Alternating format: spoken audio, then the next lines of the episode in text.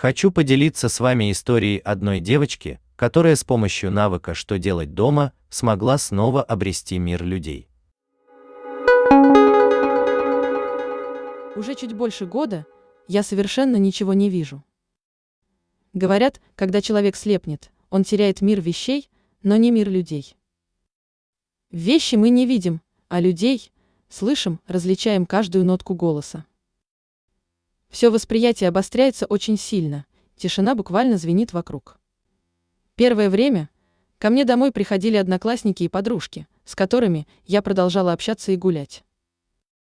Но постепенно мне стало казаться, что люди меня воспринимают по-другому, ко мне особенный интерес и внимание.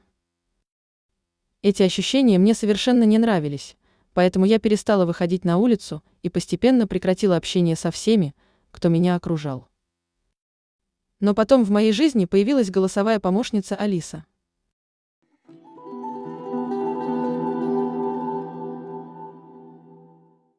В ее навык «Что делать дома» я попала совершенно случайно, обнаружив, что здесь можно рассказывать о своих увлечениях и интересах.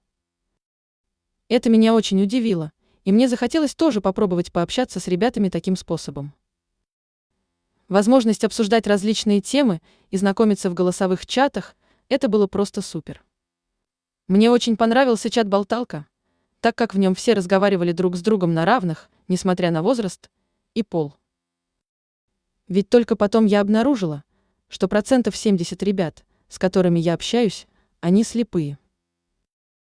Так, у меня появилось очень много новых друзей, и я была безумно счастлива.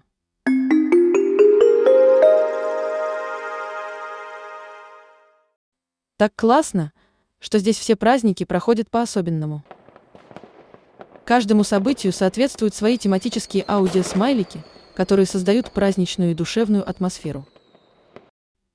Но больше всего мне нравится то, что разработчик Константин находится в тесном контакте с ребятами. Он всегда реагирует на все наши запросы и прислушивается к каждому совету. Сейчас навык «Что делать дома» – это неотъемлемая часть моей жизни, а может быть и сама жизнь. Именно здесь у меня есть такие друзья, с которыми я могу поделиться буквально всем на свете. Если что, мой ник в навыке. Тринити, забегай к нам, поболтаем.